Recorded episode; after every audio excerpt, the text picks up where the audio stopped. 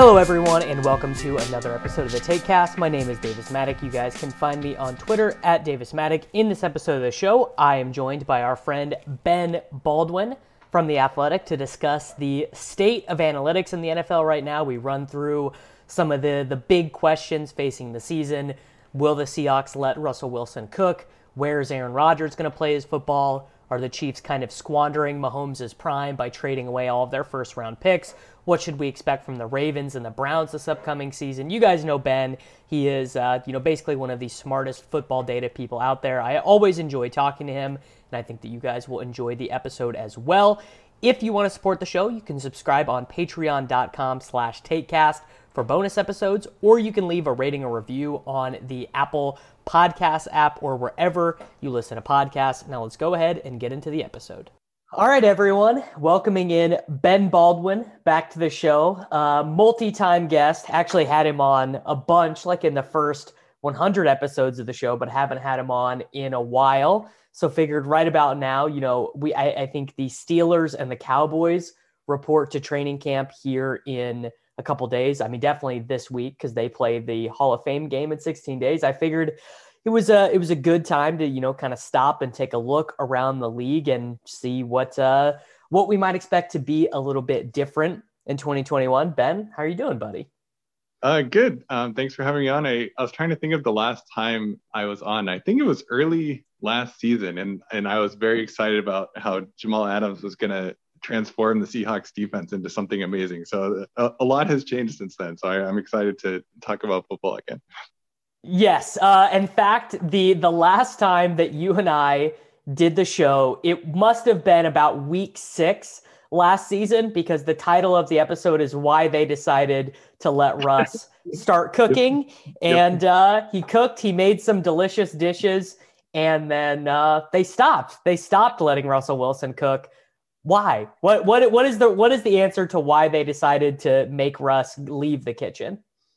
Yeah, so I, I think the theory that makes the most sense is so we all know that um, whatever one's feelings are about Pete Carroll, we, we know that he's a defensive minded head head coach. The defense is the one thing that he really cares about, and he what he wants to do is is protect the football, play good defense, and win games that way. And the the thing that appears to alarm him about throwing the football is is the increased um, chance for turnovers. And and there was this portion in the middle of the season where I think it was like 10 interceptions in three game or 10 turnovers I think it was in, in three games. And after that is when we really saw um, the, the clamps being put on the Seahawks offense. And that that seems to be where Wilson's frustration um, originally emerged. So this is kind of a thing we see with defensive minded head coaches where they, they want to run the ball and, and protect their defense. And it it's probably not um, the, the best approach if, if you have um, one of one of the top um, quarterbacks in the game. Did did you ever think that there was actually a real chance that uh, that he would be traded? Did you did you think that that was actually something that was on the table? Because I mean, to me, it did seem a little bit ridiculous because I I didn't see an obvious trading partner for them for Russell Wilson. And it just felt like Pete Carroll is Pete Carroll the oldest head coach in the NFL or is Belichick a little bit older? Like it feels like it's too late for them to start like an actual rebuild. Yeah, I, I think so. The, the people who are connected to or, or ha- actually have information about the situation, like uh, Michael-Shawn Dugar, who's the, the beat writer for the Athletic, he, I think he, when he was asked to put percentages on it, I, I think he, he said it was like a 95% chance that Wilson will be on the Seahawks this year and maybe uh, like a 25% chance that he will after um, one more season. So it, I think he was pretty much always going to be a Seahawk in 2021. But if there's another dissatisfying ending, then that might be when uh, we we actually have a realistic um, trade trade talks or or the chance of actually having a trade. But for this offseason, uh, I, am with you where it, it never seemed like it was like something that was anywhere close to actually happening. Right. Um, so what are what are you anticipating from the Seahawks in 2021? I mean, do we think that it's going to be a little bit more cooking? This this offensive coordinator Shane Waldron, you know, he was the Rams passing game coordinator, so I I, I still think that you know, we we saw the Rams run the ball a lot. They were, you know, they they loved when they had Todd Gurley, but also, you know, and this is a, a, big topic of discussion right now in fantasy football. Like, how big is the gap between Matt Stafford and Jared Goff? Which I, I think, by the way, you are of the opinion that the gap is is smaller than than most people think. But I I, I just want to believe that we get we do get a season of Russ cooking. Yeah, so there there's the the Seahawks answer and the, and the Rams answer about this question. So for the Seahawks, I'm not super optimistic because of the way like the end of the season went down. So the Seahawks lost. Um, their Wilson, I, I guess the Wilson complaints were later, but the the immediate after that aftermath of that was um, Brian Schottenheimer parting ways with the Seahawks over philosophical differences. And and from what people tend to say, it, it's that Pete Carroll wants to get back to running the football, as he said over and over and over in his kind of end of season press conference, where said teams are playing too high safety looks against us, and and we want to be able to run the football to force them out of that and and make defenses play them how we want to. So it if Carroll really believes that and hasn't changed his mind over the course of the offseason, then I don't think we should expect a whole lot of uh, cooking during the season. And the, the question is whether the defense will be bad like it was for a good stretch of last year. And they don't really have any uh, proven starting cornerbacks on the roster. So, and the pass rush also isn't that inspiring. So, uh, if, if one is hoping for a lot of volume from Seattle's passing offense, I, I think the more the more likely route than Carroll having a change of heart is just the defense being bad and, and Seattle being forced to throw uh, to stay in games.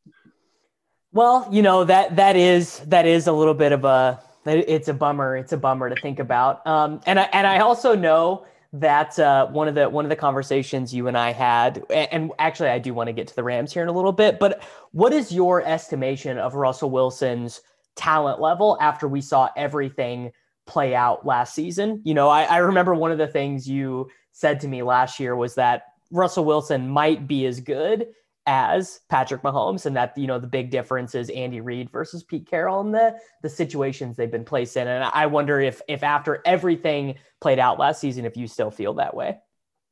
Yeah, I think that's maybe this is recency bias speaking, but that's probably not uh, defensible anymore. um, the I, I guess the um, like the super Seahawks homer answer would be, um, well, look, Patrick Mahomes finally had to deal with pass protection in the Super Bowl, like Russell Wilson has had his entire career, and, and look, right. look what happened to the Chiefs. They didn't score a touchdown in that game, um, and um, I, I, think that's probably a little simplistic because it's one game and it was both starting tackles being out, and Seattle's offensive line has it, it was decent at times um, last year um, when they weren't playing against the Rams. Um, although those those Rams games are a different story. So I, I, I think to answer your question, it, it's pretty easy to be down on Wilson after how the season ended, and I think some of that is fair because he genuinely didn't play very well, but also some of it is because they played the Rams like three times in a span of two months over their last nine games or something like that, and they they just they couldn't pass protect. And if if you're a quarterback who has no faith in your offensive line, then that might affect how you play. Now, the problem is they're going to play the Rams at least two times every season. So why would we expect that to change? And, and I think that's a real concern. Um, but in, in, terms of how we actually view Wilson, I, I, think at the same time, we also shouldn't overweight just those Rams games when we saw how effective he was, uh, especially earlier in the season. And the, we almost a decade of him playing in the NFL now. I mean, the the NFC West is I mean, it's almost pretty clearly the best division in football now. I mean, I think that if Cliff Kingsbury could, uh, you know, get his head out of his own ass for an entire season, like I, I, I, if if Cliff Kingsbury coached like an above average NFL coach, I feel like those are four teams that are all actually capable of winning a Super Bowl. Like I feel like all four teams in the division are actually that good, which is a difficult spot for for the Seahawks to be in. Yeah, I, I fully agree. I, I, I just spent a lot of time talking about the Rams pass rush and defense, but the 49ers will also be getting back uh, Nick Bosa, and um, they had a lot of injuries last year, so that's um, that, that's already four games against really good defenses. The and the, the question marks. I guess each team has a question mark. So with the Rams, we don't really know how good to expect Stafford to be. With the 49ers, obviously they have a question mark at what what they're going to do with the with the quarterback situation and and whether they really are rolling with Jimmy G this year and if they are, how long he actually stays healthy given his career or his past, and then the the cliff factor for the Cardinals. So they're they're very good teams, but none of them or all of them have kind of questions of, of some form, which, which I think will make the season really interesting.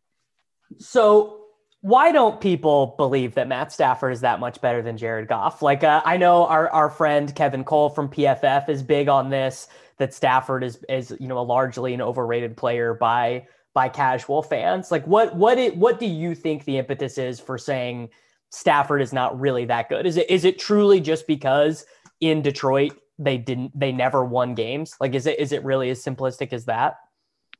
So I think like at a high level view that that's like the very short answer and then of course Lions fans would rightfully say, well, we had a terrible defense for a lot of this time. And yes, they're part of the reason that they lost a lot of games were just because their defense was atrocious, especially in recent years where their their their defense in 2020 especially was just very very very bad. So it's fair to say he hasn't had a lot of help there. But the if we look at the things that Stafford can actually control, not the defense, their passing offense has largely not been super great over the course of his career.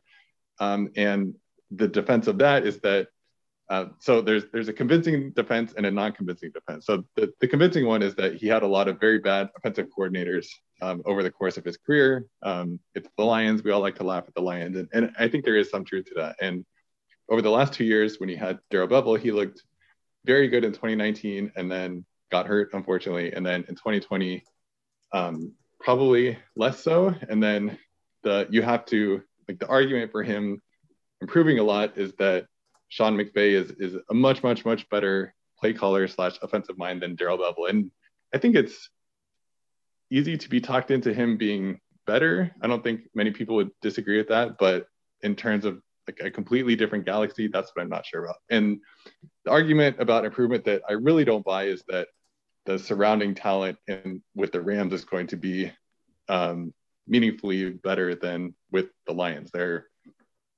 I don't think their offensive line is much better pass protecting, and the receivers for the Rams aren't what they were in 2017, 2018 when when Goff was doing really well. So I they're they're pretty good though. Like like Woods Woods is very good at what he does.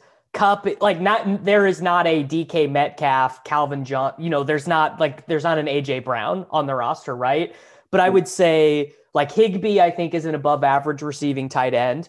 I I personally think Darrell Henderson is an above average receiving back, like a guy who can create and you know not not Alvin Kamara, maybe like a James White quality guy to like add value when you throw him the ball. And I mean, if they are able to get anything out of DeSean Jackson, if they're able to use Tutu Atwell in this like jet sweep space creation role, I mean, I thought that Atwell pick was a total disaster. But like I I, I see I see the argument for it. I, my my thing with Stafford is this: these have been his head coaches and and play callers, right? Matt Patricia, Dave Caldwell, Jim Schwartz. Like, I mean, just like say that out loud to yourself and be like, those were the guys who were in charge of the organization where Stafford has been. And one of the biggest things we have learned over the last several years as we have learned more about football as we have learned more about how these things interact is is coaching has just a gigantic impact on how offenses perform because you know coaches are are so stubborn and if, if you are doing everything if you are losing expected points in almost everything you do how can you expect someone to how can you expect the players to succeed? Yeah and and yeah, that that has to be if if you're a believer that the that Stafford is going to have his year year 13 in the league or whatever it is explosion, then then it really has to be coaching as as the primary driver for that. And and again, it, as play callers, it really comes down to how you view Bevell and uh, McVay. I think. Yeah, and I I view so I think there's like a little bit of like fake sharp to McVay. Like clearly they run the ball a lot. He actually McVay is not aggressive on fourth downs. You you would expect Sean McVay to be uh, aggressive on fourth downs and in the red zone and stuff, but he really is not. Like that's one of the things that is kind of taken the shine off of the apple. But I am also I am also very convinced by this argument, and I wonder if you are as well everything that McVay has done as the head coach of the Rams has been reflected of him most intimately knowing what Jared Goff can and can't do and basing his offense around ba- I mean basically the weaknesses of of Jared Goff. And I I feel like I also feel this way a little bit about the Bears this season where uh, you know Matt Nagy had his hands tied behind his back coaching Mitch Trubisky, Chase Daniel and Nick Foles. And I feel like we are kind of discounting some of the things that these coaches could do because of the quarterbacks that they have been coaching.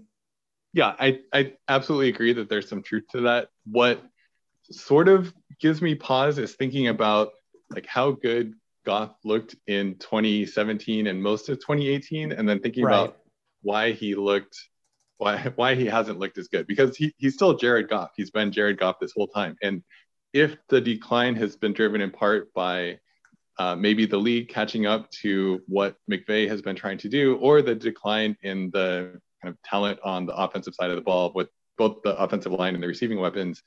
If it's more about the latter pieces with the league catching up and, and the Rams losing talent, then I think that should also inform how our, our expectations for what will happen when when Stafford goes there.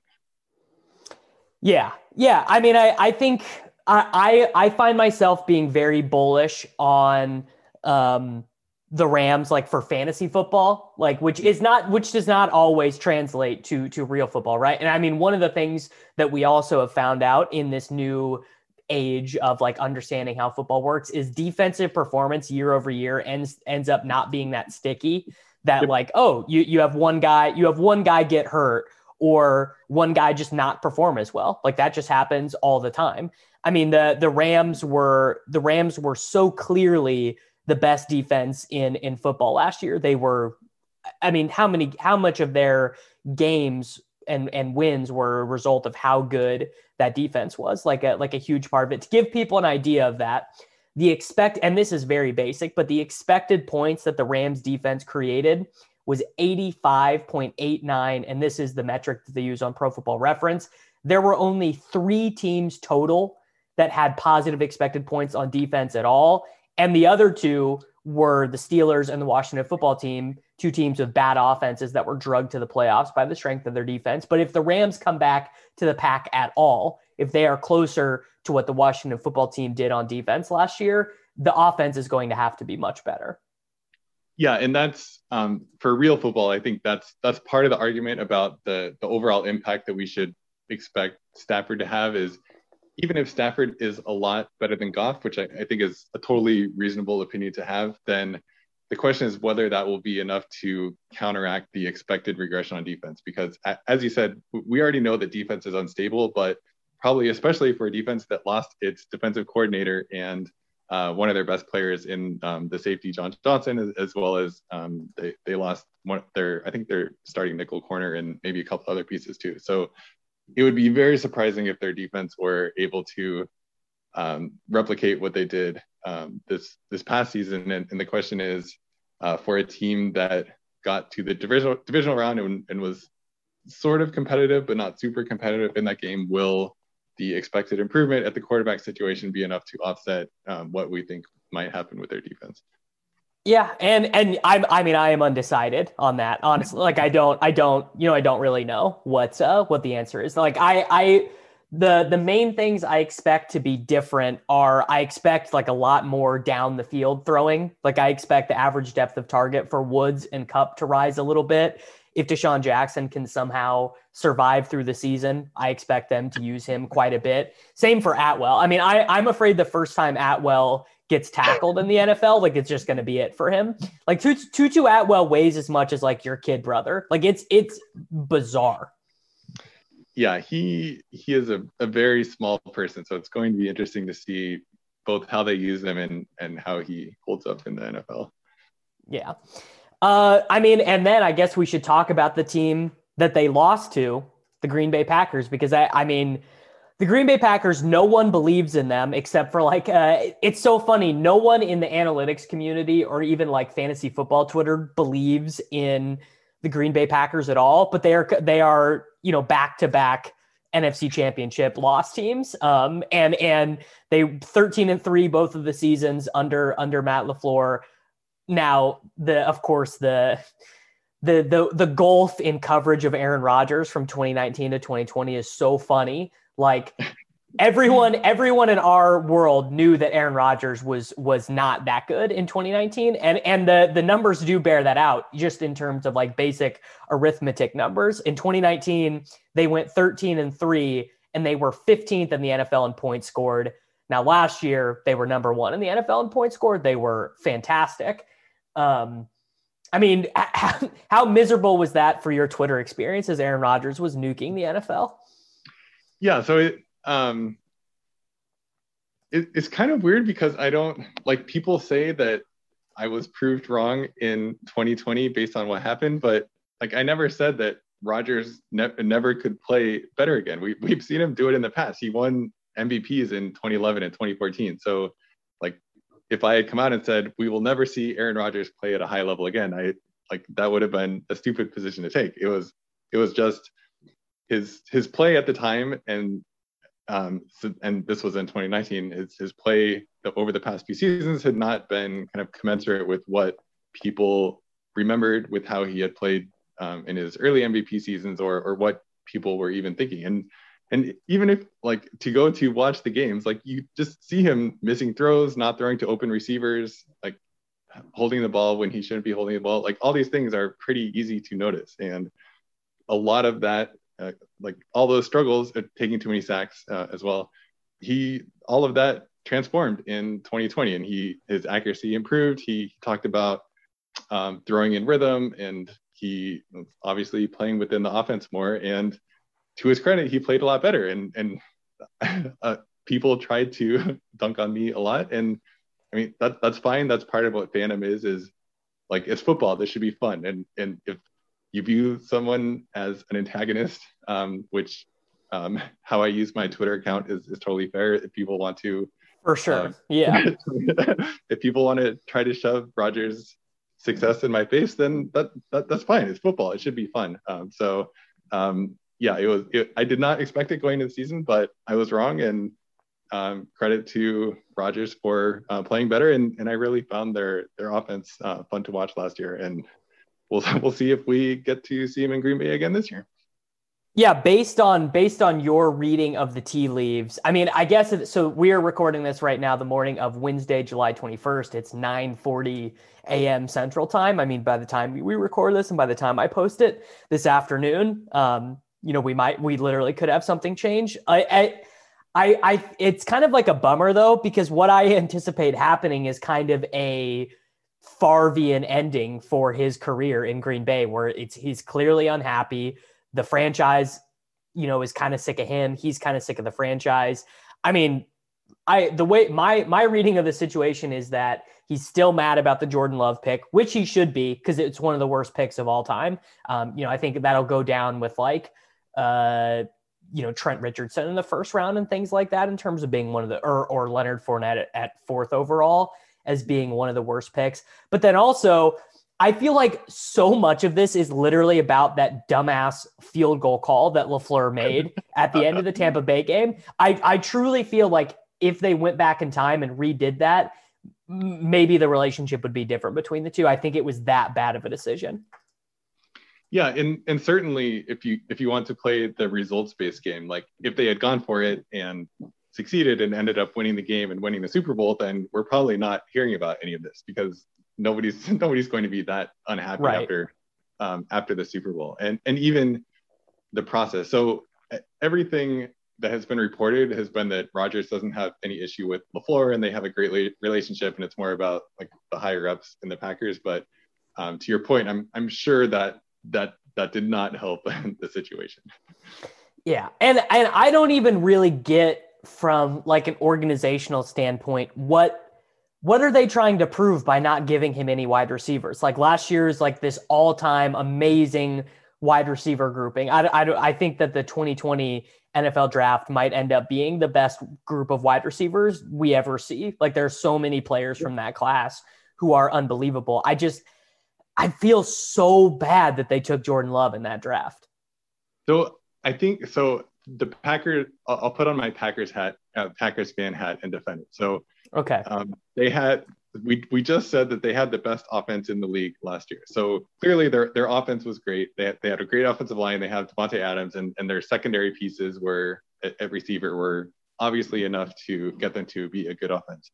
And from the front office perspective, we just talked about how um, Aaron Rodgers' play had been declining, so it maybe wasn't unreasonable for them to be thinking about um, that, that re- his replacement at, at, some point. And like we saw how they drafted Rodgers to get on in front of the far thing. Now, obviously, it blew up in their face because Rodgers proved a lot of people wrong um, last year. But in the moment, I don't know if I hated it that much. Now we we could also talk about the rest of their draft where they used their second round pick on AJ Dillon and their third round pick on like a Just, I can't even Josiah Josiah Deguara, the H back. Yeah, exactly. So um yes, I and, and that's not to say that Rodgers doesn't have the right to be upset about the Jordan Love pick, especially with them not um, letting him, giving him a heads up ahead of time. I, I think that is probably like more, even more than the pick itself number one, not telling him beforehand, and number two, not making the financial commitment to keep Rodgers in Green Bay as long as he wanted. Because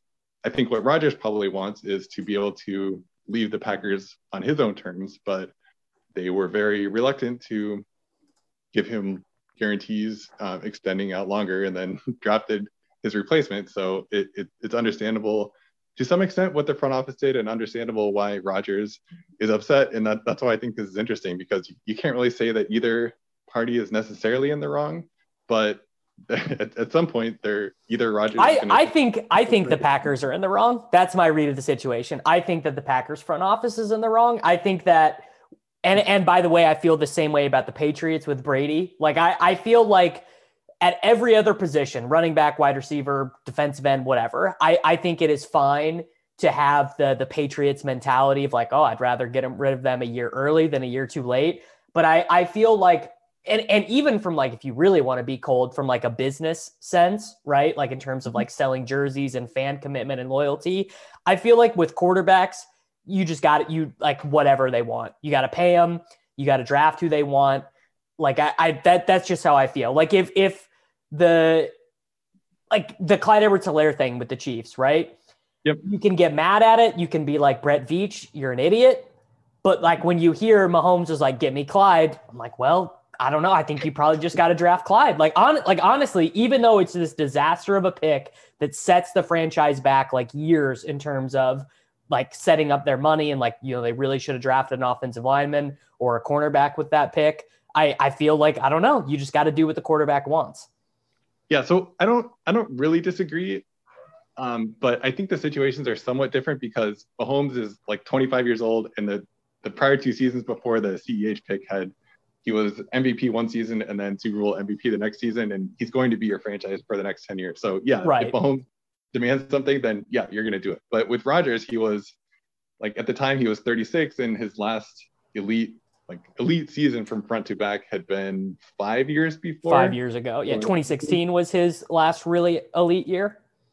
Yeah, and even the first half of 2016, he wasn't um, that great. It, obviously, he he went on a scorched earth tour for the, the, second half of the season, but it was kind of a half season of greatness, and, and 2014 was the last MVP season. But if and and the hard part is knowing like yes, you you should give some deference to your quarterbacks, but it you it, it also depends on like where in in your organization's relationship with him um, you are, and and maybe they should have given a nod to Rodgers based on his potential and, what we saw in the past, but I don't. Uh, I don't think it's as obvious now as as or as obvious then as, as maybe it is now. But I'm I'm probably also not biased in this. Yeah. or not so, yeah. I, I want to talk a little bit about the Chiefs too, because I I do feel like Brett Veach is doing a pretty bad job um, with their roster. Like I feel like the contracts they've given out, the decision to trade all these first round picks, I, I feel like they are setting up to actually kind of be I and I hate to do this to you, but kind of like a Seahawks situation where you're like, all right, Russ, all right, Mahomes, like you go do it because the defense isn't very good. Now, I, I think the Chiefs' offensive line will be much better this season than it was last year. They drafted uh, a guy in the second round. They traded the pick for Orlando Brown, and they're they're getting Duvernay Tardif, who opted out last season. Um, you know, they're getting a lot of guys back who were injured towards the end of last season, but I, I still don't think the defense will be very good. And they only offered Juju Smith Schuster one year, $8 million. They should have offered him more money because the Chiefs, who are Super Bowl favorites, are going to be relying on Mecole Hardman, Demarcus Robinson, Byron Pringle, and Cornell Powell. One of those guys is going to actually have to be good, or it's going to get tight. I think for for the Chiefs, even on offense. And you would never think that that would be something you'd say about an Andy Reid, Patrick Mahomes offense. But one of those guys is actually going to have to play well. Yeah, and and the the example of this is the the two Super Bowls they made it to, where in the Super they in both Super Bowls they played against great defenses, but in one they had kind of this tertiary receiving option um, come forward and make plays. This is Sammy Watkins. Yeah, Watkins had like a 70 yard touchdown in that game, right? I, uh, I don't know if he had that, but there he he definitely had a couple like pretty big plays. There there was that play late in the game where he was one on one with Sherman and then beat him down the right sideline. And then I think yeah, another one. He, he didn't it was the it was the Tennessee game that he that he scored, but he had five for 98. And you're right, that that one, it was the drive extending. It was the he had the play that set up the Clyde Edwards Helaire touchdown. Watkins did. Yeah.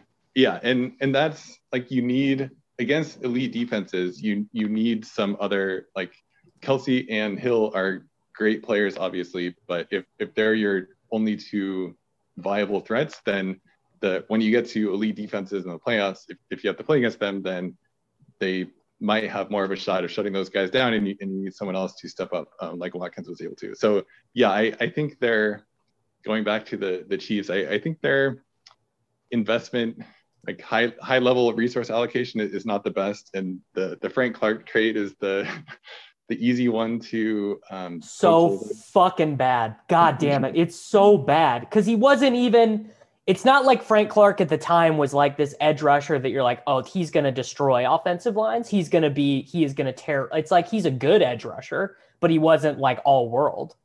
Yeah, and he and disappointingly from the Chiefs perspective, he like I don't think he's even been as good in Kansas City as he was in Seattle, and that's disappointing because he was relatively young when they traded for him. So you would hope that he would take this step forward, but I guess he got his money and um, was good. and obviously, there's now off-field issues with Clark as well. But to, I mean, do you want to do you want to do you want to guess how many sacks he's had as a Chief? Um, I know he's had a lot in the playoffs. I don't know about the regular season. he's had 14 sacks in the regular season and 20 tackles for loss and 29 quarterback hits. Yeah, the yeah, the, the quarterback hits part that is pretty uninspiring for a full-time pass rusher over two seasons. But Chiefs fans Pri- say, prime prime age too, right? 26, 27. Not like he's not like he's over the hill yet. And he's probably not even going to be on the team this year because he's probably going to be in jail. Yeah. Chiefs fans will say he won them the Super Bowl with all the sacks in the playoffs. Um, I obviously I don't I, I, don't agree with that, but that that will be the counter. I mean, I'll, I will I will give it to him that he has been good in the playoffs. I, I will not try and take that away from him. That he he has been uh, a key perform. I mean, he, he has eight. He has 14 regular season sacks and eight postseason sacks. Yeah, and I think like from the Chiefs' perspective, it, they're trading away all these first round picks or early round picks, and it, it feels like they're like in a sense going all in, even though their franchise quarterback is in his mid 20s, and there's really no reason to do this. Like you should be playing the long game and giving yourself the best shot at competing every year because Mahomes is going to have you in the mix. And if you're throwing away all these early draft picks, that that's a an avenue for getting talented guys on, on cost control deals for a long time that you are uh, missing out on now. Well, I, I think that Veach also sees, if I'm going to be charitable, I think that Veach sees an opportunity in the AFC right now. Because I think the Chiefs, if you had their decision makers in, uh, like if you had them on Truth Serum, I think they'd say, we don't worry about the Buffalo Bills at all. Like, you, you know that, you, you know that, uh, that scene in Mad Men where he's like, "Oh, I feel bad for you," and and uh, Jon Hamm says, "I don't think about you at all." I think I think you I think that is a thing between the Bills and the Chiefs. I I, I can never see the Bills beating the Chiefs in a playoff game. Like that seems absurd to me. Ben Roethlisberger's at the end of his rope. The Chiefs have clearly shown that the Ravens are the Ravens have a very effective style of football, but it doesn't work when you're down 10 points. And it doesn't mean that that'll be true forever. And I'm pretty bullish on Lamar, but I, I think they just see the AFC as their conference right now. All the good teams are in the NFC. That's really the way it is. Are so what good teams are there in the NFC other than the Buccaneers with a 40 something year old quarterback? And I, I, guess depending on what happens with the Packers. Well, I think the Seahawks are good. I think the Rams are good. I think the Packers are good. Um, I think the Buccaneers are good. And I think that there are a couple things that can happen. One, an above average defensive or above average Ryan Fitzpatrick season from the Washington football team because that defense is, I don't believe in this at all. Like, I don't think Ryan Fitzpatrick is that guy, but that's the argument you could make. And then if the Cowboys could even be league average on defense, if they could yeah. even be the 15th best defense in football, they would be so miserable to play against because I just don't, there's not a defense that exists for that offense. Yep. Yeah. They, if Dak returns to being fully healthy with their receivers and if, if their offensive line stays healthy, then yeah, they, they could be awesome. Fingers yeah, crossed. But, but I just think I think you know like and again does any does anyone really believe the Browns are going to win a Super Bowl? Like I don't know. I don't I, and I love Baker Mayfield. I've I've watched Baker Mayfield in college. I love him, but don't I I feel myself uninspired by the Browns. Yeah, the Chiefs played half a playoff game with without Mahomes against the Browns and still won. So I I, I could buy the argument for them not being super worried about the Browns. I, I think the one team that would that I would be somewhat worried about would be the Bills, um, just because like I think Josh Allen is a inherently high variance player, and if you happen to be going against the Bills in a in a great Josh Allen game, then the, the Bills could probably score enough points to keep up with the Chiefs. But um, yeah, that that's the one the one team I, I would be somewhat concerned about. But the, the Bills would never be favored against the Chiefs. No, they wouldn't. Um, I, the the one team that would worry me, and I always want the Chiefs to win because I, I I I said this the other day on TV. I said I'm not really a Chiefs fan. I'm just a Mahomes fan because you know I mm-hmm. grew up rooting for the Cowboys and everything. But I lived in Kansas City in the peak of Mahomes mania, and there was no way I was ever going to avoid it. But if the Ravens, if Lamar turned into, I mean, obviously he's. This is a good question. Do you think Lamar is the best running quarterback ever? Do you think he is better? than Vic was at his peak? I, I I, think I'm I'm not qualified to answer that because I was in grad school when Vic was playing right. and no exposure to the outside world. But uh, Lamar is awesome, so probably. yeah, I, and I I don't I don't think I'd want to put my name on that take, but I would at least like not laugh it off because I mean he is so crazy as a rusher. I mean like averaging an insane amount of yards, like led the NFL in yards per carry each of the last two seasons. Um, doesn't does not lose fumbles all that often, which you see with running quarterbacks a lot that they they don't protect the ball that well. Um, he he's fumbled 19 times, but I think he's only lost like four of them.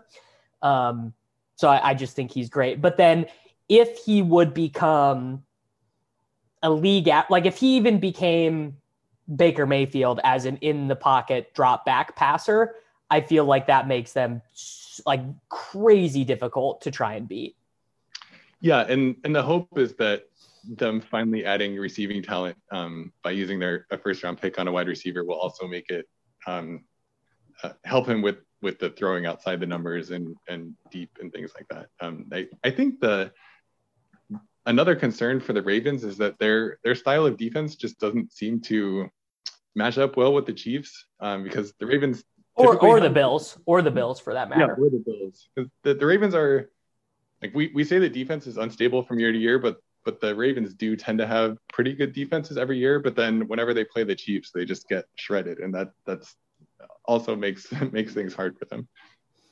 Yeah, I, I mean, I and and you know the the Ravens are of course you know there there are Ravens right. We all we all love them because they seem so analytically inclined, and and I have been making this point on every podcast this summer that you know half of their targets last season if you just if you just go look at uh, the the Baltimore Ravens in 2020 their target distribution Uh, 48 went to Willie Snead, 33 to Miles Boykin, 26 to Devin Duvernay, 17 to Nick Boyle, 13 to Gus Edwards, 12 to Patrick Ricard, and then Dez Bryant. I mean, people forget 33 year old Dez Bryant was playing a bunch of snaps in in the end of the season. Like he was in their playoff game, and that is not ideal. And now those snaps are going to be Bateman, Sammy Watkins, Tylan Wallace, and that should be a huge improvement because again, another thing that we've understood more as we've learned more and more about football is the relationship between wide receiver performance and quarterback efficiency.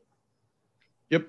Yeah. Um, yeah. All all the new evidence we we get points to um, receiver play being really important, and and on the on the defensive side, um, defensive back play, and and this shouldn't be surprising because we know that passing is so much more efficient than rushing. So what happens at the catch point uh, on both sides of the ball goes goes a long way to determining who wins and loses football games. Yeah. So I, I mean, I, I am personally as like I, I love Lamar Jackson. Um, I think he's amazing. Like I think he's a, a good dude. I I love. I mean, I love to watch him play. I I want these things to be true. Like I want Lamar to be a more accurate passer. It. then.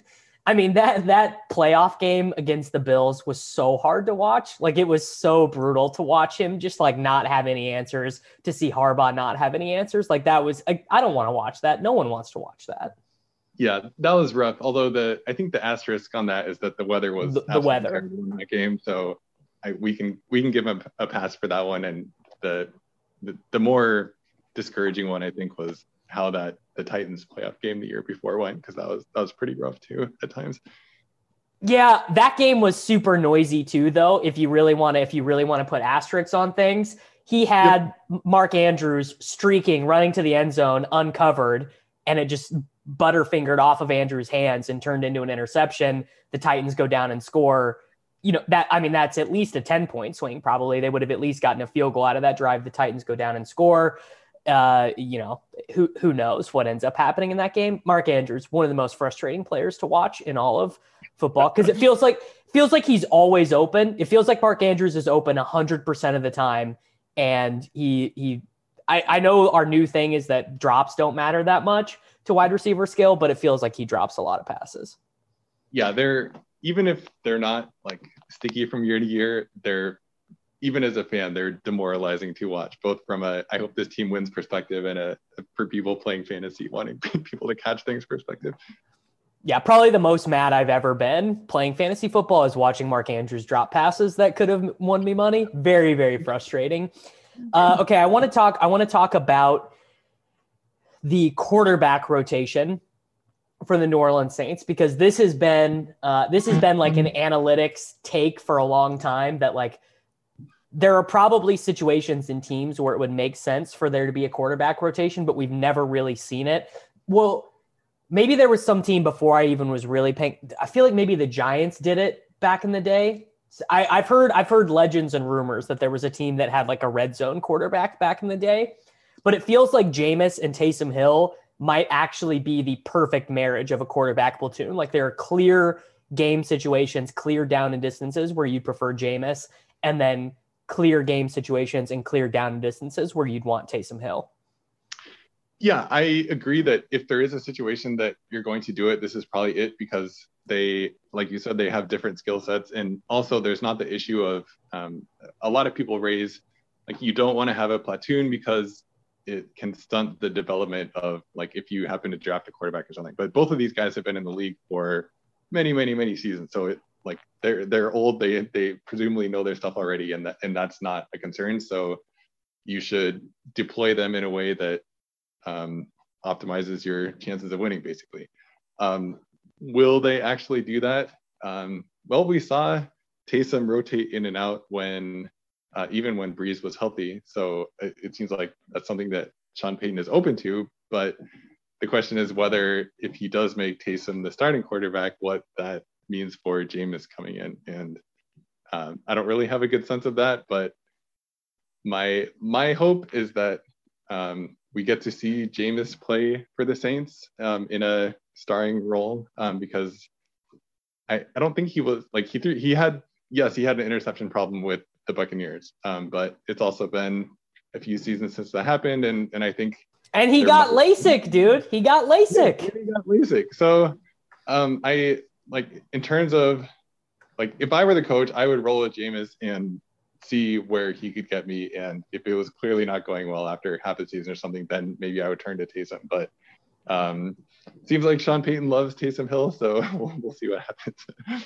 I mean, Taysom Hill is on like an absurd contract. Like Taysom Hill makes a ton, like he makes way more money than Jameis does. Um, and for a long time, you know, he was playing wide receiver, he was playing tight end, he was he was a punt gunner, and like also taking wildcat snaps. I I feel like probably Jameis will start the season. What I what I am worried about though is that he just will have an extremely short leash. That like it'll be that it'll be like if he throws a second interception in a game, it's going to be Taysom ground and pound ball control time. Yeah, it, that's definitely possible, and then that would be unfortunate because if that's the case, then if, if Jameis knows that, then it, it's probably hard to play quarterback to the best of your ability if you're constantly looking over your shoulder and knowing that you're one mistake away from getting benched. Yeah. Um, all right. Is there is there any other interesting like big? Uh, I, maybe the, actually, you know what? Maybe the Dolphins are kind of interesting. They went ten and six last year. They benched Ryan Fitzpatrick when they had a winning record. What what are your thoughts on? They went four and three with Fitz. They went six and three with Tua. What are your thoughts on? You know, like is does Tua show to you things that can make him like a franchise level quarterback? Do you think he has more ability than he showed last season?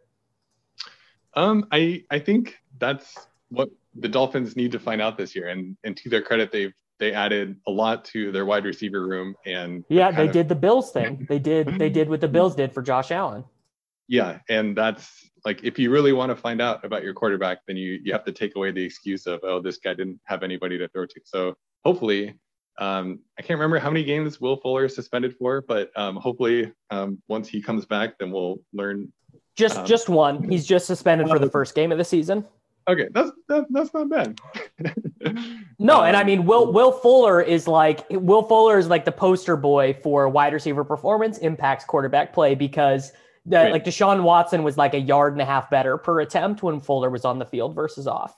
Yeah, he Fuller is the poster child for um, on off metrics. Um, there, there's a lot of caveats to how meaningful these are, but yeah, so when he was on the field, the, the Texans offense was absolutely much, much, much better. So um, if we still see Tua struggling, then I, I think the, the Dolphins should start seriously considering what they're going to be doing uh, at the position and even this year they had um, the number six pick and could have taken Justin Fields. And if I were them, I would have. Oh my god, dude!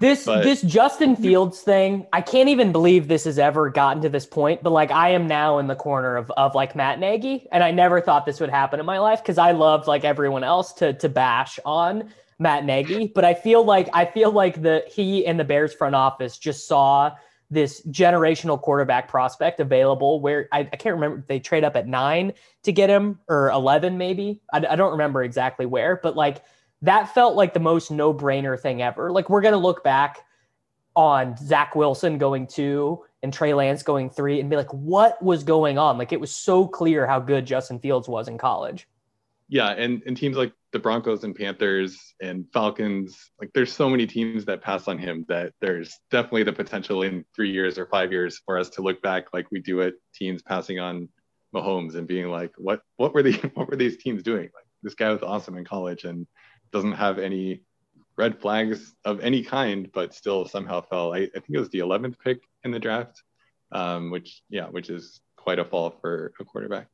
Well, I heard I I have heard from from football people that the red flag with Justin Fields is that he has a long release, that it takes him longer than like the average college quarterback or whatever to get the ball from like, you know, his his pocket to like delivered, which again, you know, I I don't know if that's uh, first off, I don't even know if that's true, and second off, I don't even know if that's something that's like really impactful at the NFL level, but that is that is what I've heard. I think the Broncos also dumb as shit. I mean, they have Courtland Sutton, Jerry Jeudy, Noah Fant, Alberto, Tim Patrick, right? They draft uh, Seth Williams, who's like this uh, analytics darling wide receiver prospect. They even have a good defense. They're sitting there and they take a cornerback on the clock instead of Justin Fields to go into the season with Drew Lock and Teddy Bridgewater. I mean, it just it feels like a joke.